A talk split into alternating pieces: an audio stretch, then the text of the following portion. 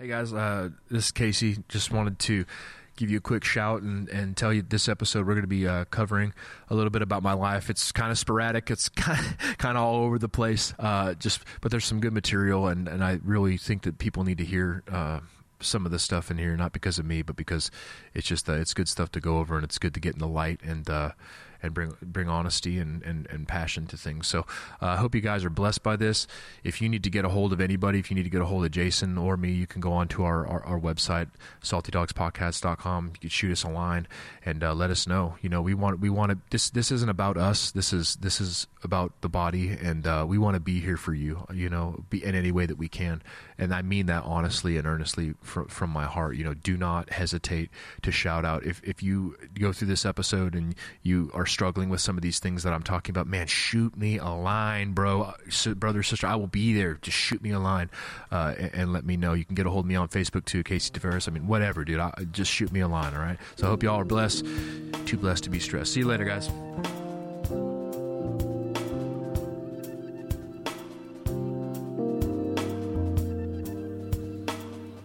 Ye old segue. And we're back. The double, the double double. Season dose 2.0. Mm. Salty Dogs podcast yeah, coming no at you.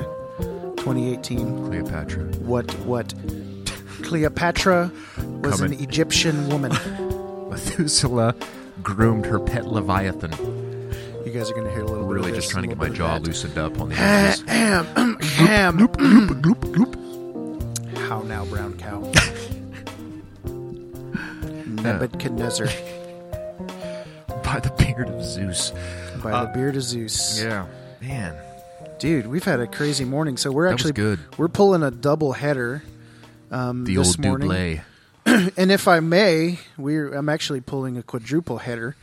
Um, I've got two recordings after this one today with the Disciple Nations podcast, and so mm, must be a, nice. Just a little uh, just a little free advertisement there for the Disciple Nations podcast. You can check that out on iTunes, Google, and Stitcher, and all that fun stuff. I'm a moderator, and uh, it's really great. So yeah, we're having a good time this morning at the Source Wichita in the chapel, getting our record on the Chapelle, and uh, we just we just spent quite a bit of time uh, talking about my testimony. You can check that out in season one if you haven't already, and uh, I would say we're welcoming back Chris uh, Cerna, but yo yo, I mean he's he's not back from anywhere. He kind of just sat here. Been there. He's just been sitting here to, until we started recording again. Um, so good. Chris, so Chris Cerna with us here again as moderator.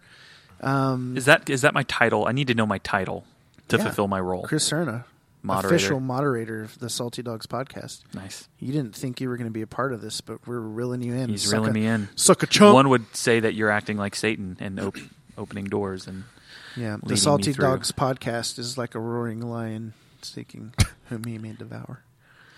That's right. So we've got. Um, I think this is going to be an interesting episode because we're going to talk about Casey's life. Casey, you ready to talk about your life, bro? I have you to. Ready be. to spill the beans? I have to be. Don't make fun of me. Hashtag I have to be. Uh, Hashtag have to be, bro. Yeah, man. Um, you know, before before I even I was just thinking about, I was like, yeah, yeah, you know, I'll give my testimony, no big deal. Done that a hundred times, you know. Um, but I don't know. For me, there's I, there's an anxiety. You know what I mean? I don't because this is different and uh, it feels different. Um, and it's really interesting. Before uh, this morning, I was just kind of, you know, floating around and doing the thing in the morning. I was actually on the roller, you know, those uh, those foam rollers that you get that you just put on the floor and you just roll. I was uh, I was doing that this morning, and uh, I don't know. The Lord kind of spoke to me, and I just well, not really.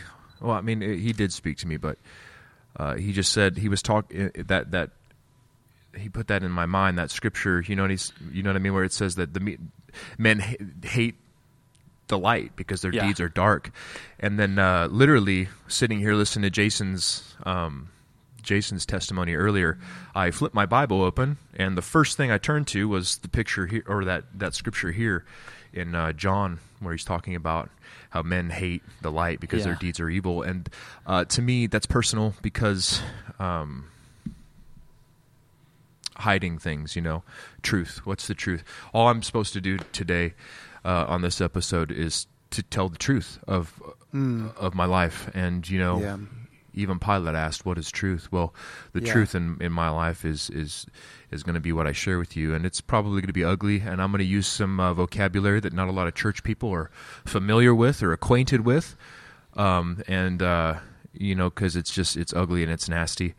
And uh, I, I think that honesty, honestly, is the best policy when Is you're talking a- about these things. Is this a PG thirteen episode? Should parents Uh, turn may- off the radio if maybe the kids not. are in the room? Uh, maybe not not in a sense that it's going to be vulgar but in a sense that it is going to be You're gonna um, call- you're gonna it's call stuff what it is. it's going to be Yeah, honest yeah, yeah. And so uh, i don't know where to start Well, here's what I would say, Casey. I what I thought was really interesting about Jason's story was where he chose to share, uh, which which you know he really didn't get too much into present day. He kind of gave a, a quick update, but um, so I would say share. this kind of feels like this goes without saying, but share where you feel like the Lord is leading you. Well, I'll, start by saying that I've there's never been a gap in my life uh, between me and Christianity. Um, I have always been associated with it. I was born, you know, womb to pew, like we'd like to say.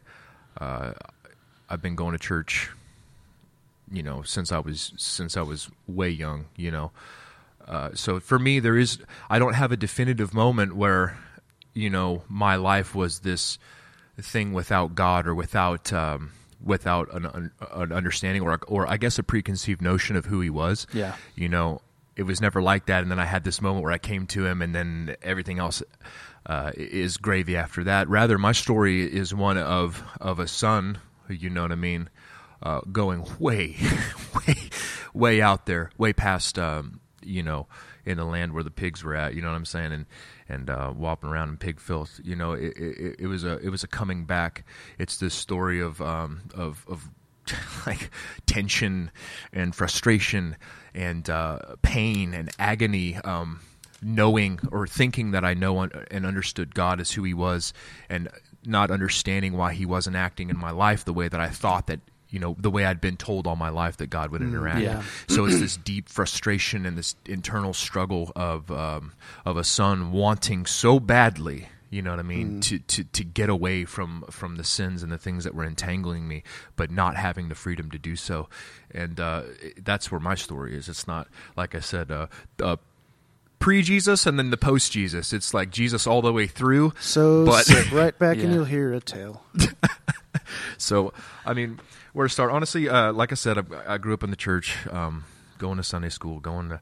Yeah, I, I grew up in Derby Church of the Nazarene, which is Yeah. you know we've had Jeff Jewett on there on our podcast. Some of the fondest it's the fondest memories I have, but It's kind of a nice full circle kind of thing. It kind of isn't it? is, you know what I mean? Yeah. It's, it's really strange that Yeah. uh, I started there, I I left, uh, went to churches in between, and then I ended up back there uh, under new under a new leadership and a new guidance from Jeff Jewett. So sh- shout out to Jeff Jewett, man. He's a, a great guy, The but dude's stellar. He is stellar. Yeah, yeah. He just just really doing it for the Lord, and uh, so Just really getting it. just getting it. So I grew up. I grew up um, Nazarene Christian, right? You got this. uh, you know, with and everything that comes with it, which is, you know, uh, Sunday school and like Yeah. Jason was saying, the, these tales that you get and and uh, G the B I B L E. Yes, that's the book for me. I stand alone. And you know, you sing these, Father we sing these songs, many sons. and so we sing these songs and we we do these things. And uh, for me, I don't know what what started. Um, because my life is one streaming event. I, I, I can't even honestly tell you years uh, where these these events happen because I've never paid attention. It's always been a, a streaming a streaming event of of um, drugs and alcohol since honestly since I was in high school. And you know, it really didn't start. Uh, it, let me back up here because it didn't really start um, getting really ugly when I was in high school. You know what I mean? It was just kind of the, the fooling around thing. You know what I mean? Where you're kind of the, the hook's there and it's baited, and you're just kind of you know slapping it around a little bit. You don't really take it Yeah. yet, but the but Testing uh, it, yeah. you're testing it. You know what I mean? And uh, I, And I so just- when was it? Was that high school? You said. high school was where it really kind of kind of you know the bait started coming in and but I had had some hurts before that. Um, uh, honestly, sexual sins Mm. that were committed against me and then propagated through me, you know, and Yeah. reciprocated through me, and uh, I think that's where a lot of the hurt and the shame, shame and guilt is a is a powerful tool in the hands of the enemy. You know what I mean? And and uh, and a lack of understanding, and so.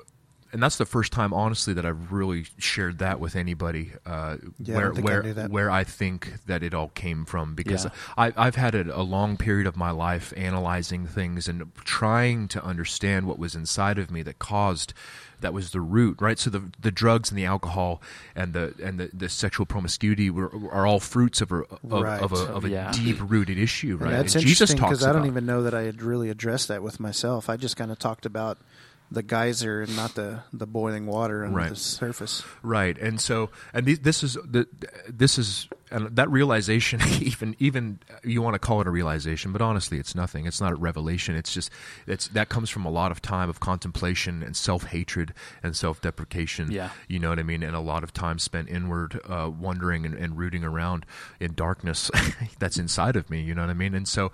Um, but that uh, it started with that. I believe that that's where that started. That root that came in, and then uh, I got a hold of just you know what high schoolers do. We we and I don't. I certainly don't want to normalize drugs and alcohol in high school, but for the most part, it is a, it is part of the high school Yeah. experience. Yeah. And you you know? were in a small town. a small town, and you know, honestly, let's not placate here. Derby's got a drug problem, and uh, Yeah. you know, there's a lot of stuff going on underneath, uh, in, on subsurface levels where the, you polish it up.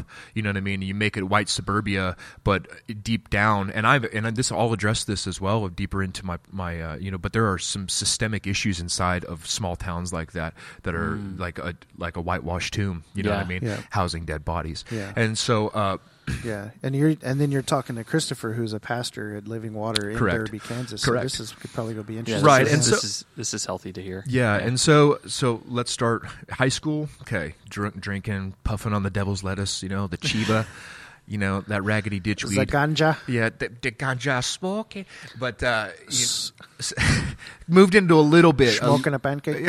So uh, bong and a blitz, and so uh, a little bit of hard drugs, but not much. But it really, uh, it really started In high school, In high school, a little bit of hard right. drugs. And so were your were your parents aware? I mean, you said They- you grew in this at this point. Were your parents aware of what they was were, going on? you know what I mean. They're, you're always suspicious of your children, and I should, you should be anyway. You know what I mean? Because kids are good at hiding stuff. They had a, a small idea. I had gotten in trouble uh, a couple times. One time, I, I had brought in some alcohol to school and, and got caught for You it. had brought Got in alcohol. Brought in alcohol to school. Just one. Uh, allegedly, uh, that was never proven. First of all, uh, so allegedly, I had brought you know, so I got kicked out of school. So and my parents and I've struggled with depression uh, uh, for a very long time. My mom uh, knows that as well, and I, like I said, I believe that comes from the things that had happened earlier on in my life. I so Yeah. coupled coupled with that uh, and a de- So- and depression. So tell me real quick what what was the manifestation of your depression? Was it like lethargy or like what?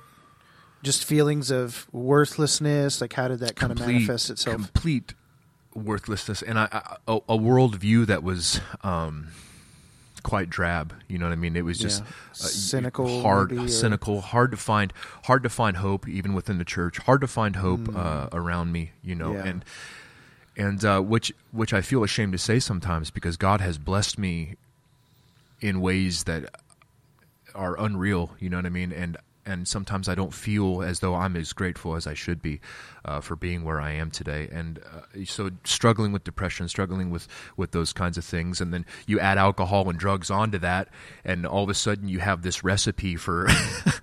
You know, a wrecking ball. You know, and so uh, I didn't get very good gra- grades in school. I struggled. I was eccentric. You know what I mean. I, I was I was hard paying attention. Like didn't get the best grades like i said. I didn't really have uh you know i wasn't didn't have any really any college plans. So i, I did what uh, a lot of young men do which is uh, believe the propaganda of the government uh, especially especially uh, post 9-11 and uh, you know you want to go over there and kill all those Right. muslims who did Yeah. that to your country and they, they play they play off that and then all of a Yeah. sudden i found myself in the military at 18 years old And so was this this was right out of high school? this is right out of high school i mean i had two months and then i was i was off to to go to boot camp And so, did you feel like that was like was it really the the nine eleven kind of thing? You're like, I'm going to go do something, or was it I'm going to get away and I'm going to run from my problems. It I'm wasn't gonna- run from my problems because at that time I didn't recognize them as problems. I just thought, Yeah. you know what I mean? I just thought, hey, I'm just partying, having a good time. We're doing this, doing that, you know, whatever. So to me, uh, uh, that naivete, you know, I just I joined I joined the military. Uh, You, you bought into it. You I thought, bought "Dude, this into is it. it. This is, I bought this is into it. you know, and I was like, yeah, you know, and then, but when you get into the military, and for for all of its bad, you know, I will say that the military taught me a lot of things. It it uh, taught me a certain grit, um, uh, um, a strength, a discipline within, you know, just putting up with crappy situations. Not a discipline as in, oh, I disciplined my life and then it got better. It was Yeah. just a, the discipline to keep on chugging and to keep your foot, your feet moving through the crappiest of situations. And I met a lot of great friends uh, who I'm still friends with today, and a lot of good people. You know what I mean, from different backgrounds. I mean, I lived in, I, I got stationed in Hawaii. I lived in Hawaii, and Yeah. and uh, Ooh-wee. yeah, Must have been rough. so so I so let's fast forward through boot camp, fast forward through all those stories that the you know that your grandpa tells you about. About back in my day, I'm not going to do that, dude. I'm just going to fast forward because the the bulk of the the, the meat of my testimony is is uh, when I get out of the military and I come back home. Yeah. So walk us through. I mean, what did that look like? Yeah, so get out. when I got to the military, or when I got to Hawaii, uh, I was in an infantry division. Uh, they had just gotten back from Iraq, and uh, honestly, you know, it, it's a party. It really is. A bunch of young men, twenty, you know, twenties and up. You know, living in a barracks together. Just got back from war. I'm I'm fresh on the scene, arriving there. Um, and uh, it's a huge party. Drugs are prominent. Uh, Where are you at? Hawaii? Hawaii. Okay. Right. So and and it, put that on top of there too. You know, it's I know. Hawaii. I just so, wanted to remind Yeah. you Right. where you were. Yeah. And where we're not. So. and so and so and so uh, drugs. You can't smoke a whole lot of weed, you know, because they they give you randos. So. Uh, you, you do three day drugs, and that's where I got kind of introduced to ecstasy, cocaine, um, thing harder things. But more importantly, uh, I had sustained an injury that I had to have a surgery on, and that was when I was in the through you know through their sub- prescriptions. That was when I was introduced to painkillers, and that has been uh, a vice for me for a very long time. Yeah. and that's when so I was kind of where that started. Correct. And that was 18 years old when that. No, I was. I think I was 20 when I had first got there. Yeah. 19 when I first got there. And how old are you now? I'm 31. 31. You start to forget once you get into. yeah, dude. I just, you know, and when you've done as many drugs, Oh, done, your mind just Yeah, what- isn't really there. What haven't you forgotten?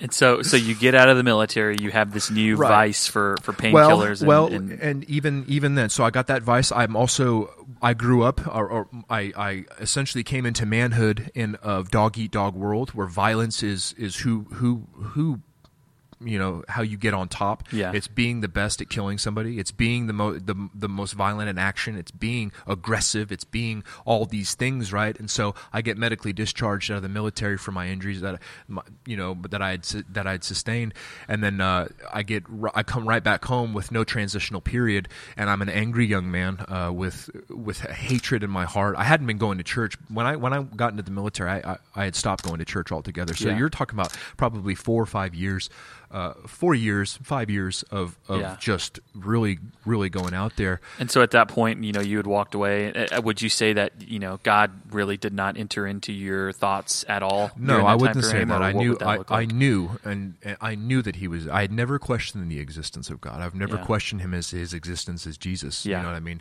Uh, it was always there. That was always a part of me. I never. It was just I just wasn't going to church. Got it. You know what I mean? And I wasn't walking right. Yeah. you know what? For for whatever we say right is, you know. And so I get out of the military. I come home, and uh, I got ten thousand dollars in severance pay. You know, from the military. Spent it in like a month and a half all in cocaine and partying. Like, uh, just propagated this.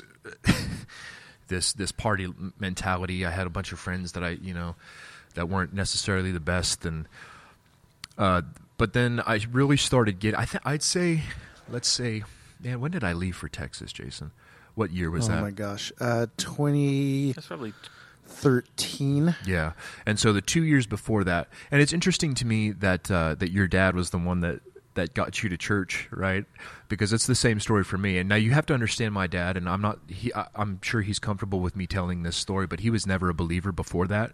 You know, it was just my mom taking us, me and my my three younger sisters, to church. Dad was never, he, and he was. Yeah. And this is post dad meeting Jesus, he was not a very um, uh, easy man to get along with. Pre, you, know? you mean? Pre, yeah, Pre, pre, pre yeah. Jesus, pre Jesus, not post Jesus. Yeah. pre Jesus, my dad was a, an incredibly a, a different person, and uh, and the change that has been in him now is is unreal. I mean, he completely 180'd. Yeah, it's- like it's one of the one of the few stories in my life that I can look at. One of the few Jesus stories in my life that I can look at And that just- saw somebody do a complete 180, and that was it. Right. You know what I mean? And just interesting tidbit. So when Christopher moved here, what year did you move here? Uh, 2012. Two- 2012. Christopher moves here um, and was living with Mike and Dusty there for a while. Yeah, So- it was it was about a year and a half. I mean, your Yeah. your parents played a a pivotal role in Yeah. in loving me through Yeah. my sin But and I loving think, me through. but I all think that, maybe dude. there It's was a moment where Casey was living with me, and then you were living with them. And so Yeah, we had, yeah, we had essentially just traded family It was- members. It's like you take Casey, and we'll take Chris. Okay, that sounds good. And you know, and to be fair, to be fair, at that point in my life, um, honestly, it was the spiral that was, you know, Jason was talking about the spiral, and I had had a spiral. Like I, I, I've, I'd been in some dark places, uh, but. Th- those two years leading up to Texas were the darkest of my life, and my family did not want anything to do with me. Um, it's important to understand that because uh, there's a point, there comes a point in anybody's life that is dealing with an addict or has an addict in their family where you just can't do it anymore. You know what I mean? You Yeah. cannot, you can no longer uh, help them get access or or give them a place to stay. You know sometimes the best thing that ever happened to me was when my parents said no my sister said no jason even looked me in the eye and said i can't do this anymore bro. Like Yeah. he, he said i want you i want so bad for you. You know but i keep but god's not giving me the green light. That was exactly the word that he said. He said god i, I can't get a green light on this man. And so anyway so back to the story about my dad. Dad went to aviator and uh got his life changed. He got his life rocked and he was actually the one that he's like, man, you gotta you gotta come you gotta come to this church. And I was like, you know, I'm not really into the church thing right now. Yeah. you know what I mean? And uh, same story, man. I, I go- I walked in there, and this was when Aviator was small, and it was like this this ball of energy of of. is it the high school? Yeah, it was at the high school, and it was so new and fresh, and it was a fresh outlook. And uh, Joe, Joe preached this message, dude, that pierced. So I went with my dad, and Joe pe- preached this message that pierced my heart. I was with my, the girl that I was dating at the time, and uh, man, I broke for the Lord there. And that was the start, right, of this want, of that desire in me to to to come back to the Lord. So would you say pre that there was no, there was not this desire there was for the, more? No, there wasn't God? the desire. It was it was all I saw was drugs. You know what I mean? That's all I wanted, and uh, that painkillers. That's what I wanted to feel. Now people have are addicted to painkillers, but I had a, a love. I love them. You know what I mean? Yeah. It's a it's a deep seated love in my heart for getting high on painkillers, and that's that to me is a sobering reality in my life now because it is it is a love relationship. It's not a it's not a I'm a dependent on it because when I came off painkillers, I had been doing these for years and years and years. I had no physical symptoms uh, of coming off. When you come off those kind of things, you have to be under watch. You know what I mean? I had no physical symptoms, uh, you know, of coming off. Yeah. You know, I didn't have any of the any of the any of the the, the worst thing I had was my I had restless leg syndrome, but I was never physically dependent on them. It was a love relationship with them, and so Wow. and that's important to understand. So anyway, I had no I had no uh, desire, but once once uh, Joe preached that message, and I couldn't even tell you what he said, dude. All I know is that there was there was. And everybody, I remember so vividly that everybody was exiting, and I couldn't because I was so ashamed that I was crying in public because I was breaking. So I just sat there until everybody left, so that I could leave in secrecy. My entire life has been has been one of hiding, Yeah. has been one of secrecy, and and to be honest, um, I've fooled so many people in my life, uh, not being honest, and I'm a manipulator and a liar, and I can and I get under, I get under, and nobody knew how deep, how deep. Uh, my problem was nobody knew and honestly i was lying to myself so well that i that i thought i had everything under control and it's really interesting because the heart is deceitful above all things and who can know it only the lord you know what i mean and he has to decipher those things because i can't even you can't even look at i can't even look at my life and say oh this and this and this it was like dude god was the only one that could decipher through my lies because there were so many that i didn't even know what, who i was Yeah, you know what I mean? you lost track of the truth. Right. And so uh, when I started to make that comeback for the Lord, uh, you know, uh, Don't call it a comeback. yeah. Honestly, when you start making steps, you watch all of hell coming against you, and you will see it. You know what I mean? And I've seen all of hell uh, come against me. You know, uh, simply for making a step in the right direction. Yeah. You know what I mean? And it's it's personal and it's and it hurts, you know what I mean? That some that there's an entity out there that is so diabolical and so malicious that he will try to kill you at every single Do- step. would you say that you had manifestations happen in your life Absolutely. and, and all sorts Absolutely. of this like physical physical manifestations. Uh, fi- like I can tell you stories, and you know it's really strange. Even when you're even when you're uh, a Christian, and I use that term loosely, uh, you use. You I've been in situations, even in, among uh, when I'm using drugs, still proclaiming the name of Jesus, man, and I'm ashamed about that. But at the same time, I'm not because Jesus was in those dirty places, and Yeah. His name belongs there. You know what I mean? Because He He is King, and so uh, these places were. I've had de- demonic manifestations. You know what I mean? But use the name of Jesus and then those subside. It's really strange because the power of Jesus has power. Or It the name, pierces the through name of all- Jesus. all of that, No matter yeah. who uses it, you know what I mean. It, it has power, and so. But yeah, I've had th- those manifestations. But uh, honestly, it got really, really bad. Um, like I said, two years before I left for Texas, and this is where the majority and the bulk of, the, of my my God stories really uh, they culminated. Yeah. you know, like it's it's almost amazing to hear, and I, I'm glad I get to share some of these stories. Uh, but I had gotten really bad, so bad that I started doing meth and uh, selling meth just to get meth. You know what Yeah. I mean?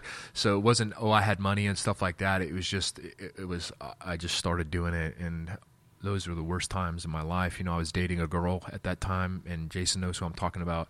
That was no good. And this, and I mean, as far as like what you were doing, like I knew you were doing stuff, but I had no idea it was meth. When I heard that, uh, my mind was blown. I had no clue, yeah, no idea. Yeah. Yeah. Nobody knew. And that's a dangerous, dangerous place to be. Yeah. You know, um, we spend so much of our time isolated from the flock. You know what I mean? That it becomes normal to be isolated and it becomes normal to be under that kind of oppression. You know, and it's not normal to be under that kind of oppression. I mean, I suppose in a in a in a, a grand scheme it is, but like I, what I've lived through, you know, and the kind of oppression that I was going through, I don't think that that should be normal in Yeah. somebody's life. I believe that there should be increments of freedom. I believe that there should be progression in your freedom. And I was so far in, in bondage that, you know, and then couple that, like I said, with, with, with depression and everything else. And man, I remember one time, uh, I was living at my sister's house and she was gone. I think she was at work or something. And I was living in her apartment and I came home. I had been on a bender and I wanted, uh, like, I, I just kind of, I walked in the door and I said hello just to make sure Alexis wasn't home, and she wasn't. And so I just like s- shut the door and I and I got on my knees and laid on the floor and I was crying so hard because I was so lost and depressed, and I wanted to take my life. Uh, then because I it was just I felt like this withdrawal from me like a, a, a withdrawal of presence like of what what it must be like to be in hell and I wanted to take my life. Yeah. and in that moment when I wanted my mom called. And uh, yeah. We're glad you're with us, bro. yeah. And so and so you know she she talked me through this you know and, and we had a deep conversation. But anyway so that's how that's how deep and dark it was. I was just in a really really bad place and then all uh, the, all the while, your mom, your mother is a praying mom who is a Dude, prayer warrior and- who went to bat for you time and time and time and again. let me I think if God had a doorstep, Dusty was sleeping on it day and night. No joke. Yeah, and you know, I, I know that, and I I am honestly convinced that uh, that my mom's prayers are honestly what kept me here because I I have one mode, and that's all ham. Like there is no there is no Hard as a mug. there is no uh, mediocre with me. There's no middle ground. If I do something, and you'll see, even with even within the context of spirituality, I will do the absolute extreme. You know what I mean? There is no, there's nothing else. And so, you know, uh, I, I, I I believe that I, I shouldn't be here, except for that it would have broken my mom in half if I if I if something would have happened. And to so you you had this You know- this laying out moment on the floor. Right. You're, you're praying, and all my that. dad said something to me that that was profound. Um, he was like, "You know what, man?" Like, and he was so pissed at me because I was just doing what I was doing. And one time, uh, the police came to the to my parents' house looking for me uh, because because I had had a warrant for my arrest, and my mom answered the door, and she saw a police officer and she broke right there because she thought I was dead. Yeah. Just because a police officer was at my doorstep or my parents' doorstep, she thought the worst. And so the, so I'm going through all this, going through all this, and this is, and then we started moving into the, the period where um, I'm struggling and struggling and struggling. The church is knowingly putting me in a leadership position, okay, knowing that I have a drug problem. I'm raising my hand on No, that one. and I'm not pointing fingers to to to accuse. Yeah. I'm simply speaking the truth because it's important. Yeah. Okay, and uh, knowing that I had a drug problem, knowing that everything wasn't all right, but yet the the prescription, the spiritual prescription, was plug me in, and maybe it'll change. And, and what did that and what did that speak to you internally? You know, what did that did that what did that do to you? To, I to wanted know- somebody. I wanted somebody to tell me that it was not okay. I wanted somebody to tell me, you know what I mean, and and to be there and, and tell me that it was not okay. Not not give me, you know what I mean, leadership or, or a position in front of people. You know what I mean. I, just so we recognize the gift in people, and and we forget that there is a there is a, a period where you have to you have to take care of that seed. You know what I mean. Yeah. And you have to help it germinate and help it grow. You know what I mean? Not not just because you're like, oh man, I- there's a little bit of fruit. You know what I mean? Budding out, you just pop that fruit off. You know what I mean? Uh, we look so hard at giftings and talent in people that we forget that people are s- having some serious issues. And and the church really needs to take this to heart because there are people in your congregation right now pastors that are that are dealing with drugs and you don't know it. There are people in your congregations right now pastors in your flock you know what i mean that are struggling whether or not they want to live anymore. There are people in your flocks right now and that's every congregation. I don't care where it's at. There are people that are hiding because they are so ashamed because we have we have steeped on law. We have steeped on these these these uh you know these it's, it just propagates shame it or the, or the, or the work of the Lord, and you've we've placed we've placed the, the work of the Lord, and, and I use that in air quotes, Right. the work of the Lord over the health of a person. Right. Unfortunately, and, and and behind it, this word of intentions has is it's so deceitful because I think.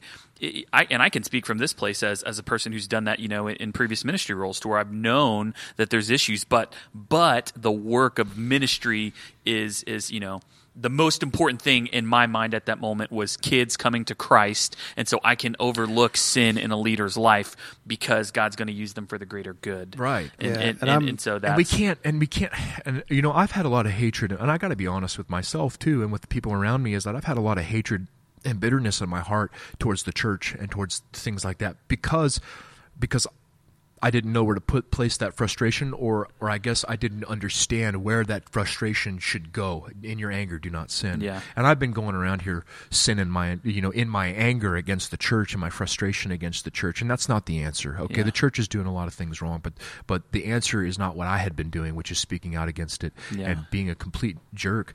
You know what I mean? Although the truth that I was saying was really was truth, I was swinging that sword so undisciplined that it was hurting people. You know what I mean? And there's Yeah. a big difference between deciphering between soul and spirit and then just cutting people's heads off. You know what I mean? Hmm. And it's big big difference. And so I've, I'm learning now to, to, to kind of keep my mouth shut and and I don't do it very well, but you know, but I'm in this I'm in this I'm in this this There's been a heart now. change. Right. Yeah, there's been a heart change. There's change. been a heart and that's recent. And, I just want to interject right really quick. Jason, you looked like you had something that you wanted to add as Casey was addressing um, the talk of leadership and being placed in that yeah leadership so role. i was just i mean casey said he's not you know he wasn't talking about that to like place blame on anybody or anything like that but the truth is like i i was the guy like he was coming to aviator north wichita and being a young church planner and trying to grow this thing and you know do this thing and reach this milestone and and all this stuff and create this place here's casey who has a freaking voice of an angel who can sing the f- paint off a wall clearly Like, has gifting and anointing. clearly Yeah. has gifting and anointing and so it's like well if we can just get him plugged in like let's get him focused like let's let's get him in a place where he's saying that he's making an impact and maybe some of that stuff will like just fade away it's not i mean that's crazy i'm like let's get him in a in a volunteer position not let's get him in the presence of the father like how Yeah. foolish Oh man. was that right as though volunteerism was gonna was gonna reach back to when however old however old he was so you tried to you tried know- to give him purpose when what he needed was presence. Yes, it's crazy. It's crazy. And, uh, and and to be to be honest about that, uh, the most the biggest frustrations in my spiritual life have been two things. It's been um, the that right there, what we just talked about, and then it's been also uh, theology, uh, doctrine Yeah. has really has been the two biggest uh, obstacles in, in my spiritual life to overcome. And so let's let's go back to where we were at, which is Absolutely. You, I mean, you were to your mom, you know the police had Yeah. come to the door. Yeah, your so just thought- yeah. just giving you a, a glimpse of how dark it was. Well, then this is this is when uh, two of my friends um, died the same morning. We all knew who they are, I'm- and out of respect for the family, I'm not gonna I'm not gonna name the names, but uh, it was close to me, um, really really close to me. Could have been me actually, and so uh, so one morning we found out my friend had died. And Yeah. then we're at the wake, everybody's mourning, and then we get a phone call, and our other friend had died the same morning. And so you imagine uh, it was just it was it was real it was surreal as well um, really close and that's when i started feeling targets on me you know what i mean because that it doesn't stop there uh, i got deeper i went deeper uh, so much to the point you know i'd be doing drugs and the people around me that were doing drugs with me said man you got to stop because you're going wait wait you need to calm down you know what i mean that's Yeah. that's where i was at and uh, then after that, my best friend, or one of my really, really good friends, he got shot and killed over an ounce of weed. You know, so I had, and that was within a very short time with it, you know, very close proximity to each other. And so I started like really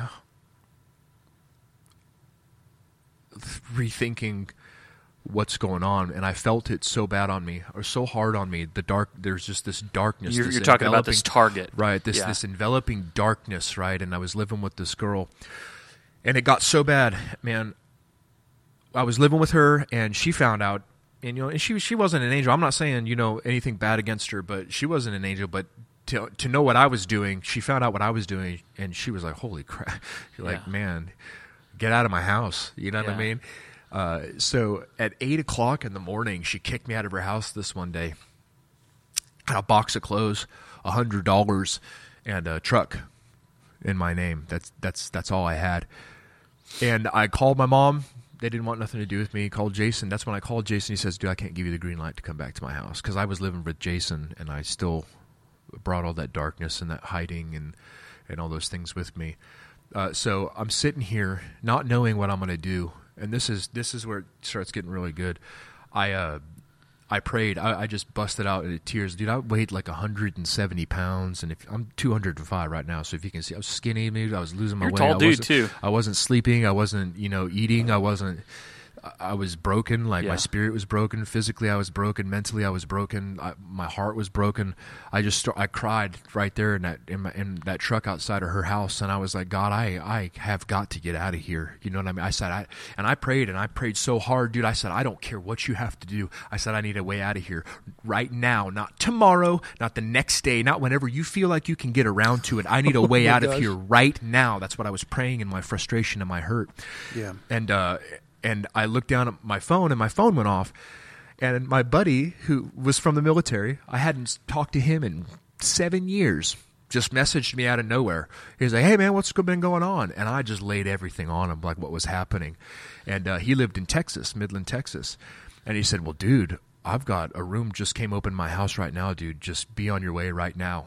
And uh, and and I got a place for you. You can there's work down here. You can stay with me till you get a job. So five minutes after I prayed that prayer, that through through a person that wasn't even a Christian, that door opened and I left. I I took it. I left. I got out of there, you know, and that was the beginning of of Texas, my Texas experiences, which, which is which led me to Teen Challenge.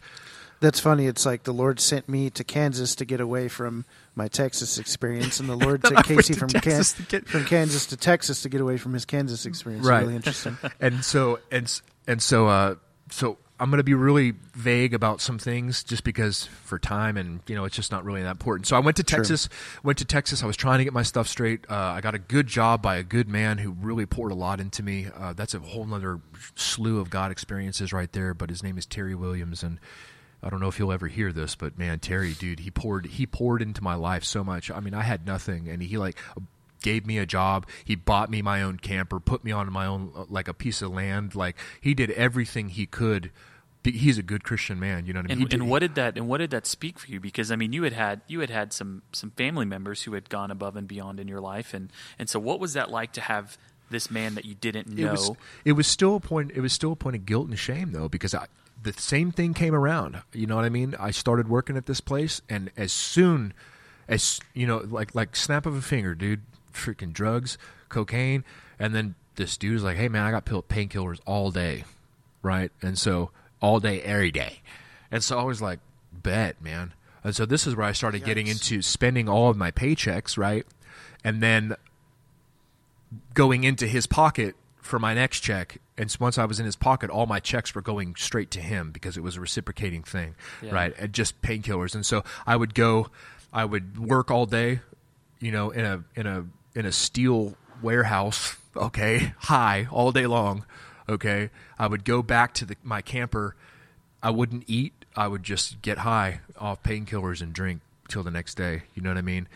And some of the loan and I couldn't and I didn't have my car at the time because my license was revoked. I couldn't get a license in the state of Texas, so I'm revoked or suspended.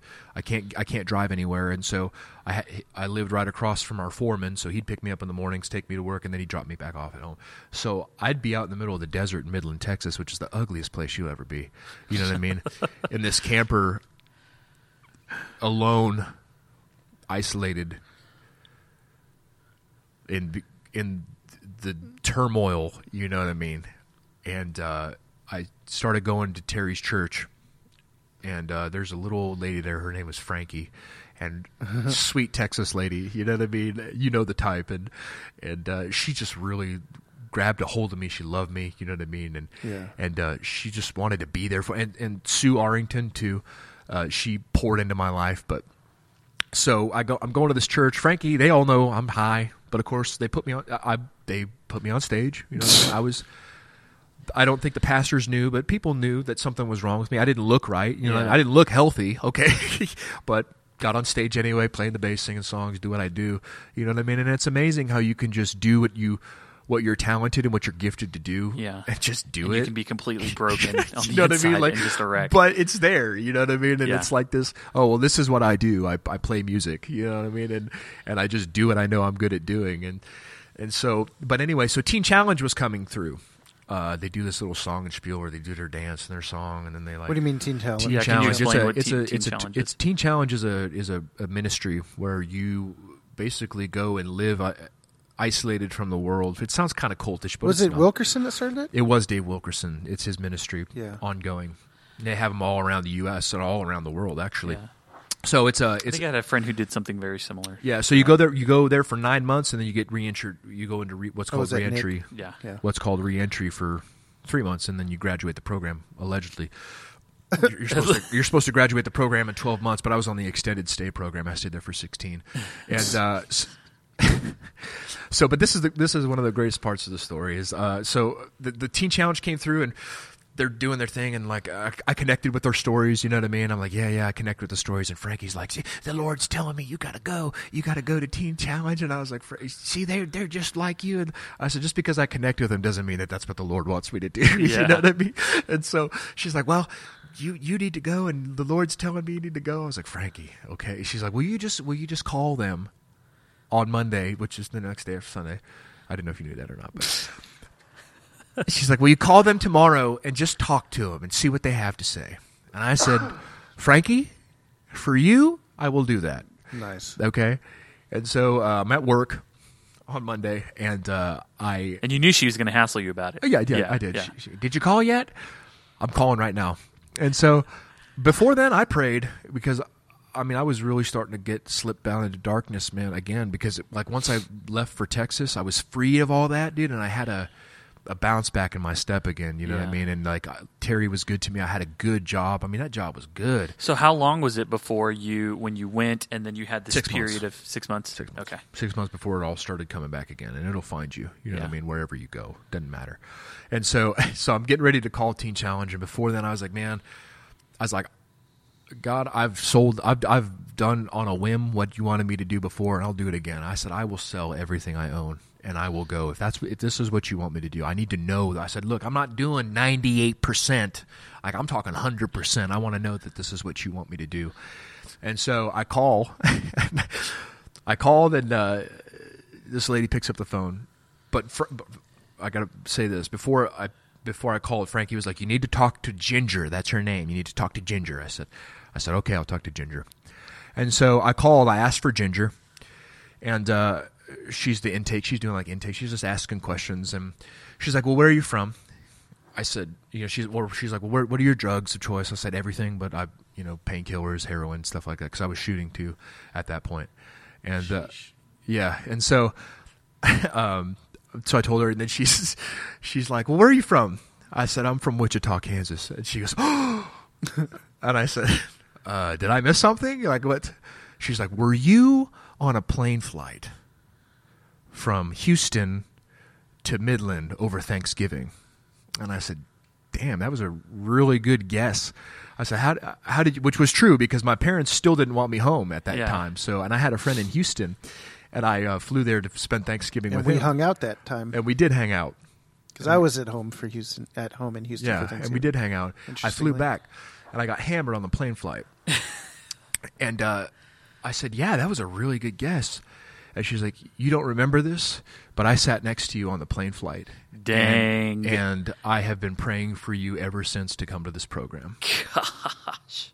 And so, in that instance, I hung up the phone, And you I- go, huh? I, wonder if this is what I'm I supposed was like, to really, do. just got. I need confirmation from the I just Lord, really so need to go pray about this. I got to pray about this, right? And so, Well, I didn't see it in scripture, so I don't think it's biblical. you know, just give me a little bit. I, I hung up the phone and I went to Terry's office. I said, "Look, I'm quitting. I got to go." And I sold everything I owned. I gave the camper back to him, uh, sold everything, and then I went into Teen Challenge, which some of the most trying times of my life. You know what I mean? Um, is good, but you know, I think sometimes we put so much emphasis on the prescription that that we forget. You know what I mean? Or that we we miss the relationship, like these Oh, things that we're talking absolutely. about. We we put so much emphasis on what we do. You know what I mean? And learning, dude. When I was there, that's all I did was read and study and. But I mean, for 16 months straight, dude, with no distractions. You know what I mean? I was in it, dude, every single day because it was required, but not because not only because it was required, but because I wanted it. You know what I Yeah. mean? So bad. And it's a it's a Assembly of God movement, right? Yeah. And so I wanted everything that he had. You know what I mean? That he had for me, and uh, it still didn't save me, man. You know what I mean? Gosh, and isn't that so interesting that we can we can cling so tightly to works and they're good things and they're they're good things that we do, and and you can you can uh, digest the scriptures night and day and still not have it You can miss transform, it. You can miss can- the entire point. You know which what I is mean? relationship. We can have a form of godliness and deny its power. And there it Yes. is. And when I came out, what happened? Same story, only this time more frustrating because I just went through 16 months of intensive biblical and and you know away from the world and then to come back come back out and go s- straight back to it. You know what i mean? It was it- to me it was profound because i was so frus- frustrated. I was like you know and i prayed one time and i was like man i was like what have i not done? What have i not done? What am i missing? Because i'm i'm high right now and i'm praying to you and i'm like what what have i not done for you? And he said first of all you haven't done anything for me. You haven't done anything okay? Because what you've been through is nothing compared to you know what it costs which is everything. And that was always that was always the thing what was I hanging on to? What am I still hanging on to? And now my journey is is profound in the sense that, uh, you know, when even when I came back, I was still struggling with drugs and alcohol. Like, and you know, like I like to drink, I like to drink my fair share of beer sometimes. You know what I mean? And get out, get out, of, get a little. You know, it's it's so it's, it's always this tap dance for me around. around landmines, you know what I mean? Like just just doing a dance, right? I wish you could see me right now, just doing a dance around landmines, and uh, but now you know, and, and, and like I said, it was dark. I, I got back with my band, or I got back into For the Birds, and dude, just really sleeping with a girl every other weekend, freaking drugs, alcohol. Not with them, you know what I mean, uh, but personally for me.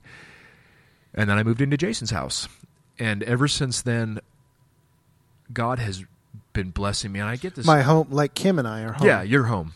because at that this was the point be- you were no longer single. You were you were married. You're Married, married, yeah. And the best thing that the best decision that I've made um, so far to date was was moving out and, and moving into your house, man. You know, and so what was different this time? Moving into Jason's place again. I don't know, man. Th- this is when the source is really starting to push through. I gave my testimony uh, st- and, and like as a disclaimer, like I'm no in no means am I saying, oh, I'm oh I'm per- everything's good now. You know what I mean? I still struggle with depression. I still struggle with with you know vice. You know what I mean? Like Yeah. like the, the the want or the the need. Yeah, there's the tendency with and testimonies to feel like you've even, arrived. right? And Yeah. even even hiding. So the point of this testimony is not to say that I've arrived. The point of the testimony is to say, brother, I'm struggling too, dude. We all we we struggling out here, dude. It's it's hard, and it's always going to be hard. And I think and I believe that because we're in the world. But this is when the source, you know, when I moved into Jason's, the source had really starting to, to break new ground in a sense of it wasn't church anymore. It was just the gathering, dude. It was just getting together. It wasn't programmed. It was and to me I think that's part of the biggest frustration in my life is the church is not doing its job, bro. It's it's turned into the, well the church here, it's turned in this entity that that fuels itself and it's like programmatic and like can run itself and like we got all these programs for kids and th- th- all these different ministries and ain't doing a dang thing you know what i mean Yeah. because they're not addressing the issues the the issue is that we need to get before the lord and that's the only place that's going to that's the only place that i know that is safe. You know what i mean? Because not even churches you know? Even in the churches that i was going to there were people that were doing drugs that i would do drugs with inside Yeah. of churches. And this is why i'm saying to keep a close eye on your flock. But anyway so we're coming into the source. The source is starting to break new ground. Uh started just we just started worshiping and uh, you know and getting together. And to me the power in those moments you know we'd had these moments sometimes where the the spirit of the lord would fill the building and you would just be you're like yes yes. Well jason gets up. Uh i had a message but we're just gonna chill tonight. Like that kind of freedom to be just to get together right? Yeah. we need to stop we need to stop thinking that it's about it's about a preacher getting up and preaching a message. It's about getting together. You know what i mean? And being together and pouring into each other's life. So it was so different. So that's what's that's what really started my journey into co- into contemplative prayer and uh, meditation and really honestly stopping the doctrine in in my life because it has been the greatest hindrance, uh, and to come before the Lord fresh, like a baby. You know what I mean? fresh from the womb. Fresh, just a fresh baby. You know what I mean? And you, and you know what? Like you can you can even babies smell different. You know what I mean? They Yeah. smell fresh. Yep. You know what I mean? And there's a freshness about them, and so being reborn with no they don't know what's going on right they all they are doing is receiving and their receptors are firing off you know what i mean so much so much so that they're tired all the time because of all the newness right in a world that they know nothing of and so i've been really trying to get before him knowing nothing right what paul Well- say i i know nothing among you except for christ crucified that's the only thing i can look yep. at And Jesus also said you have to enter a kingdom, enter the kingdom like one of these, you like a little are- child. Yeah, like Yeah. a child. Right. Receiving, and honestly, I think that I tried to be an adult so much of my spiritual life. Fast forward straight to being adult that I forgot to be a child, and I forgot and I forgot to lay. You know, and let them. You know how babies, when you hold them, they're just I can't do anything. Like, Yeah.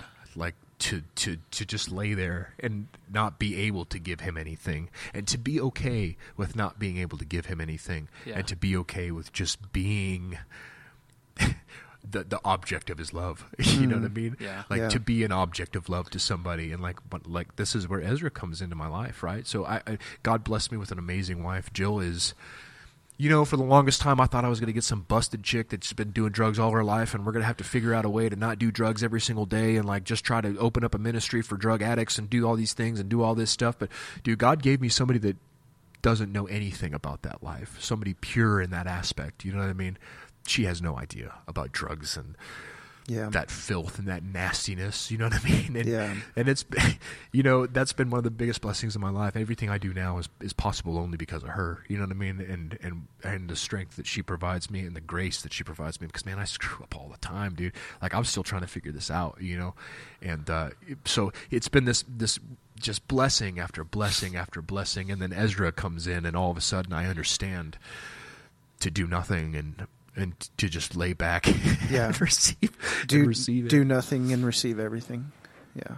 And that's the true picture of the gospel, and I think that's what changes us is when we finally get a grasp of the understanding of of receiving this beautiful gift when we don't deserve it, we've not done anything to um, to earn it. but he still gives it, and he gives it lavishly, and he gives it willingly and infinitely. Right. Yeah. And uh, going back to uh, trying to pick fruit from the tree of knowledge rather than just receiving from the tree of life, you know, uh, going outside of our bounds for head knowledge, you know what I mean, and, and wisdom, which are surely good things for the soul, but they are not good things for spiritual life. And uh, st- I'm trying to stop eating from that tree, bro, and I'm trying to honestly uh, come back to just being and existing and existing in the in the cool of the day with the Lord. You know what I mean? Like doing nothing else. Like what what else is there to do? So I'm just, but that unraveling it takes. And this is what I've talked about, where like the church and doctrine has just wrapped me up so tight that it, And explain that, like when you say doctrine, like you trying to grasp the to grasp proper the doctrine, you know, proper doctrine, like and and for all of like I wanted so bad to know the Lord that I was forgetting that to know the Lord, sometimes you just got to get with Him, dude. I was reading so much, and we we idolize the Bible. You know what I mean? We we have placed mm, the Can you say Can you say that again? we idolize the that one more Bible. We have placed the scriptures. Blasphemy. We have placed the scripture above the Lord, and we've placed the written word of God as as a head uh, above the rhema of God. The word of God that they're talking about is the sustaining word of God that sustains this entire universe and continues to sustain it. Right? That's the word that we need to tap into. That's the word that I'm and so like working in trees, like my job is a blessing now too. Working in trees and just being outside and in that that vein. You know, I mean? I'm not trying to be some hippie naturalist. I'm just saying there's a lot of things you can learn on by just being outside and understanding and coming Yeah. like just the process of the world, the process, the way that things reciprocate, the way that things grow, the way that you can see spiritual principles if you just look around you. But I've been looking so hard in the scriptures, and certainly I'm not saying anything against the scripture. It's just like you have to have the right mind frame to to to come to that, and to come to it as the Spirit leads, rather than rather than coming just taking, taking, taking, taking, taking, taking, just to receive, right, and let let the Spirit lead Yeah, you. I think our tendency is to look at, at people like the Pharisees in the Bible and think that we are we are greater than they are. Um, and so Right. and so I, I think that that's sometimes something that can happen when if we really you know took a step closer and really examined ourselves. Unfortunately, we would find that we are a lot more alike than different as far as The as, Pharisees are as the concerned. Pharisees are Right. concerned. And- when it when it can even come to, to idolizing you know Scripture at that point, uh, you know the Old Testament stuff that they had had you know they had that stuff down, and and to not have the transformative power of it, you you can miss it. You, can. miss it. You can absolutely miss it, and uh, you know, for to sum this all up, like for me, the wilderness has been, and even in Scripture, wilderness is the place of growth. You know, it's the place of testing. It's the proving ground, right? The wilderness the forty days. yeah, the wilderness, the the uninhabitable land, the dryness, right? To me, that has been the the biggest. I think the biggest blessing of my life to have gone through everything I've gone through, to see the good and the bad of the church.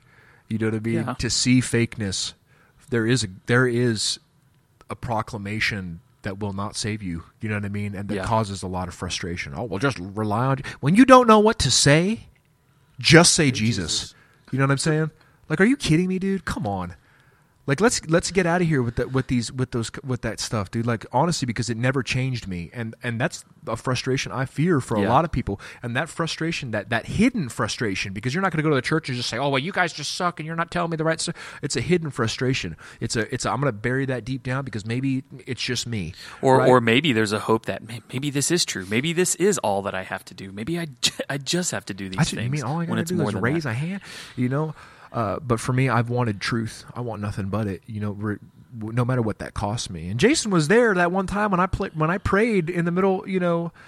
Remember we were having that, that meeting in your at your house, and I prayed someone in a joking manner that he would break me off. Remember that, and Yeah, that was the do remember start. that. Yeah, and that was honestly the start of the Lord breaking me off, and then I'm complaining about it the entire ten years it took. You know, Yeah, yeah, yeah. you know. Yeah. But he's doing what I what I told him he could do. You you need to be you need to be careful. you know what I mean? so about- so uh, you know as we as we kind of get down to the end of this this episode and as we begin to wrap things up the, here's what i'm walking away with i'm i'm sitting here going what can i do i'm asking myself this question what can i do and and i and i think the tendency is to go i want to help to prevent people from going through these things and these addictions and, and whatever sin they're wrestling with when there's value in us going through those things. And so I want to change my question. What can we do to help prevent that? I mean, obviously, if, if the Lord will it, then, then it will not happen. But I want to rephrase this and, and ask the question how can we help walk with our brothers and sisters through these things You know, in an authentic and genuine and way? that's a good question because because the power in drug in drugs and drug addiction is is isolation. Mm. You know what I mean? Is is getting is so that Satan will get you alone so he can just I mean pound you and you know these these people are dying left and right from suicide from overdoses. You know what I mean? Because they don't reach out. It's hard sometimes to reach out unless the, unless God like really grabs you know. And so I don't know. Um, I guess being a place where honesty is okay, where there is no because if I felt like somebody was going to judge me or or act unlovingly, to, I, I wouldn't do it. You know what I Yeah. mean? But the, but Jason's my one of my best friends in the world, but I still didn't talk to him because I, I felt not because he portrayed that, but because in my mind there was a there was a judgment, there was a stick, there was I have to be polished. You know, what I, mean? I have to be polished to be a part of this movement, and that is the biggest you know lie. To be polished, to be good The enough. big old pile of poopy. It's a big, you know. I don't.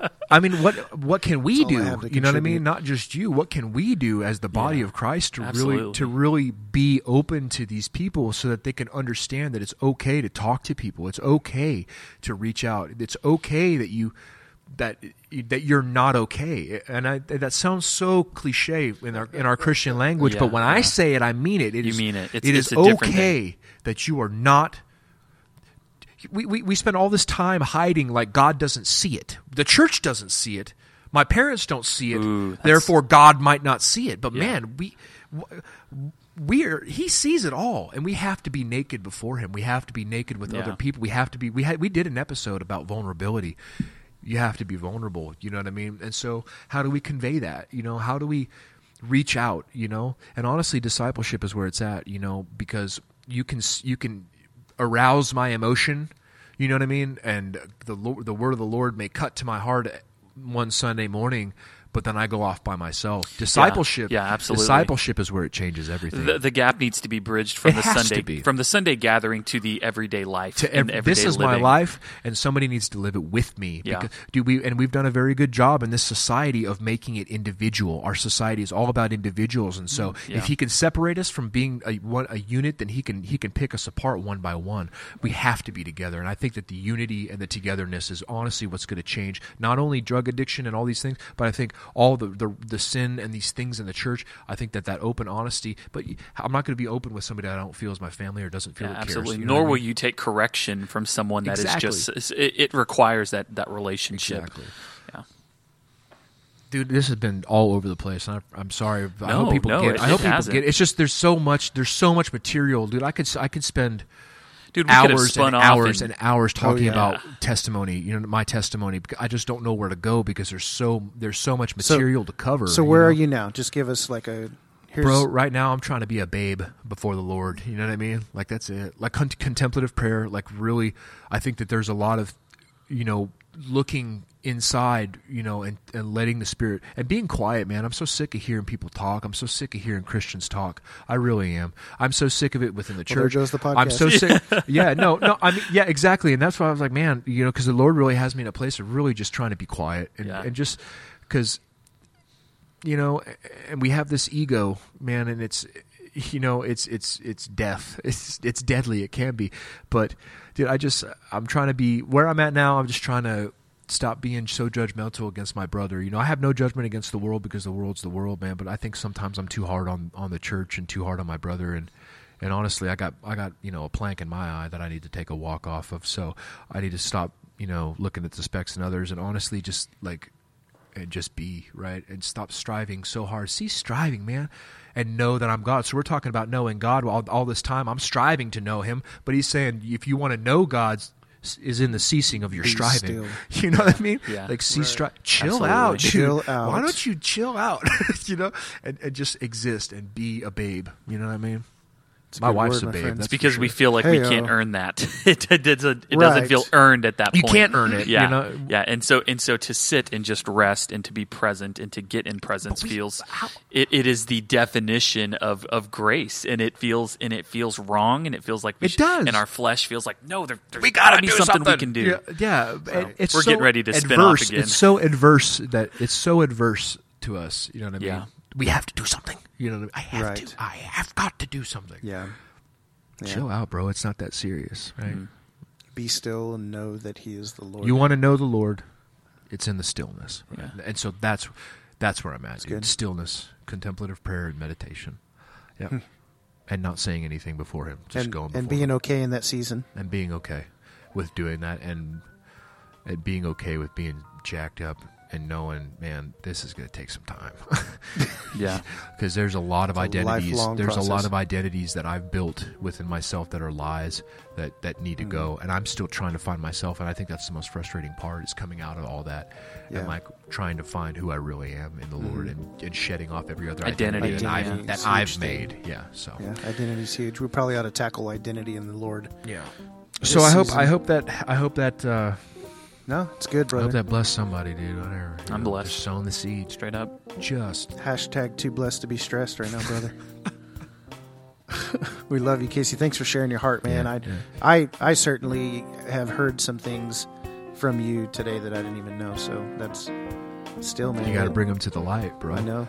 That's a- anything that becomes illuminated becomes a light, and if we're called to light, we're called to illuminate things in the darkness. That we can only do that through bringing them to the light. But we hate being, we hate coming to the light because our deeds are, are evil. you know? Exposed, yeah. You expose it, it becomes light. So Yeah, good stuff. Thank you guys for listening. It's Salty Dogs Podcast. Check us out on saltydogspodcast.com and follow us, Salty Dogs Cast, on Facebook, Twitter, and Instagram. Uh, check out our website, sign up for our email, share out our our um, our podcast to people you know who might be blessed by this. Give us some feedback. Let us know what you're thinking, how you're responding to the things we're talking about, and uh, we just want to hear from you guys. Want to try and spend uh, this season building some online community, getting some feedback, and uh, just doing a little bit more to have some more uh, some more reach, some more effectiveness. And so you guys are going to be the ones that are going to help us do that. So really appreciate you, love you, and we'll check you next time. see y'all. Out.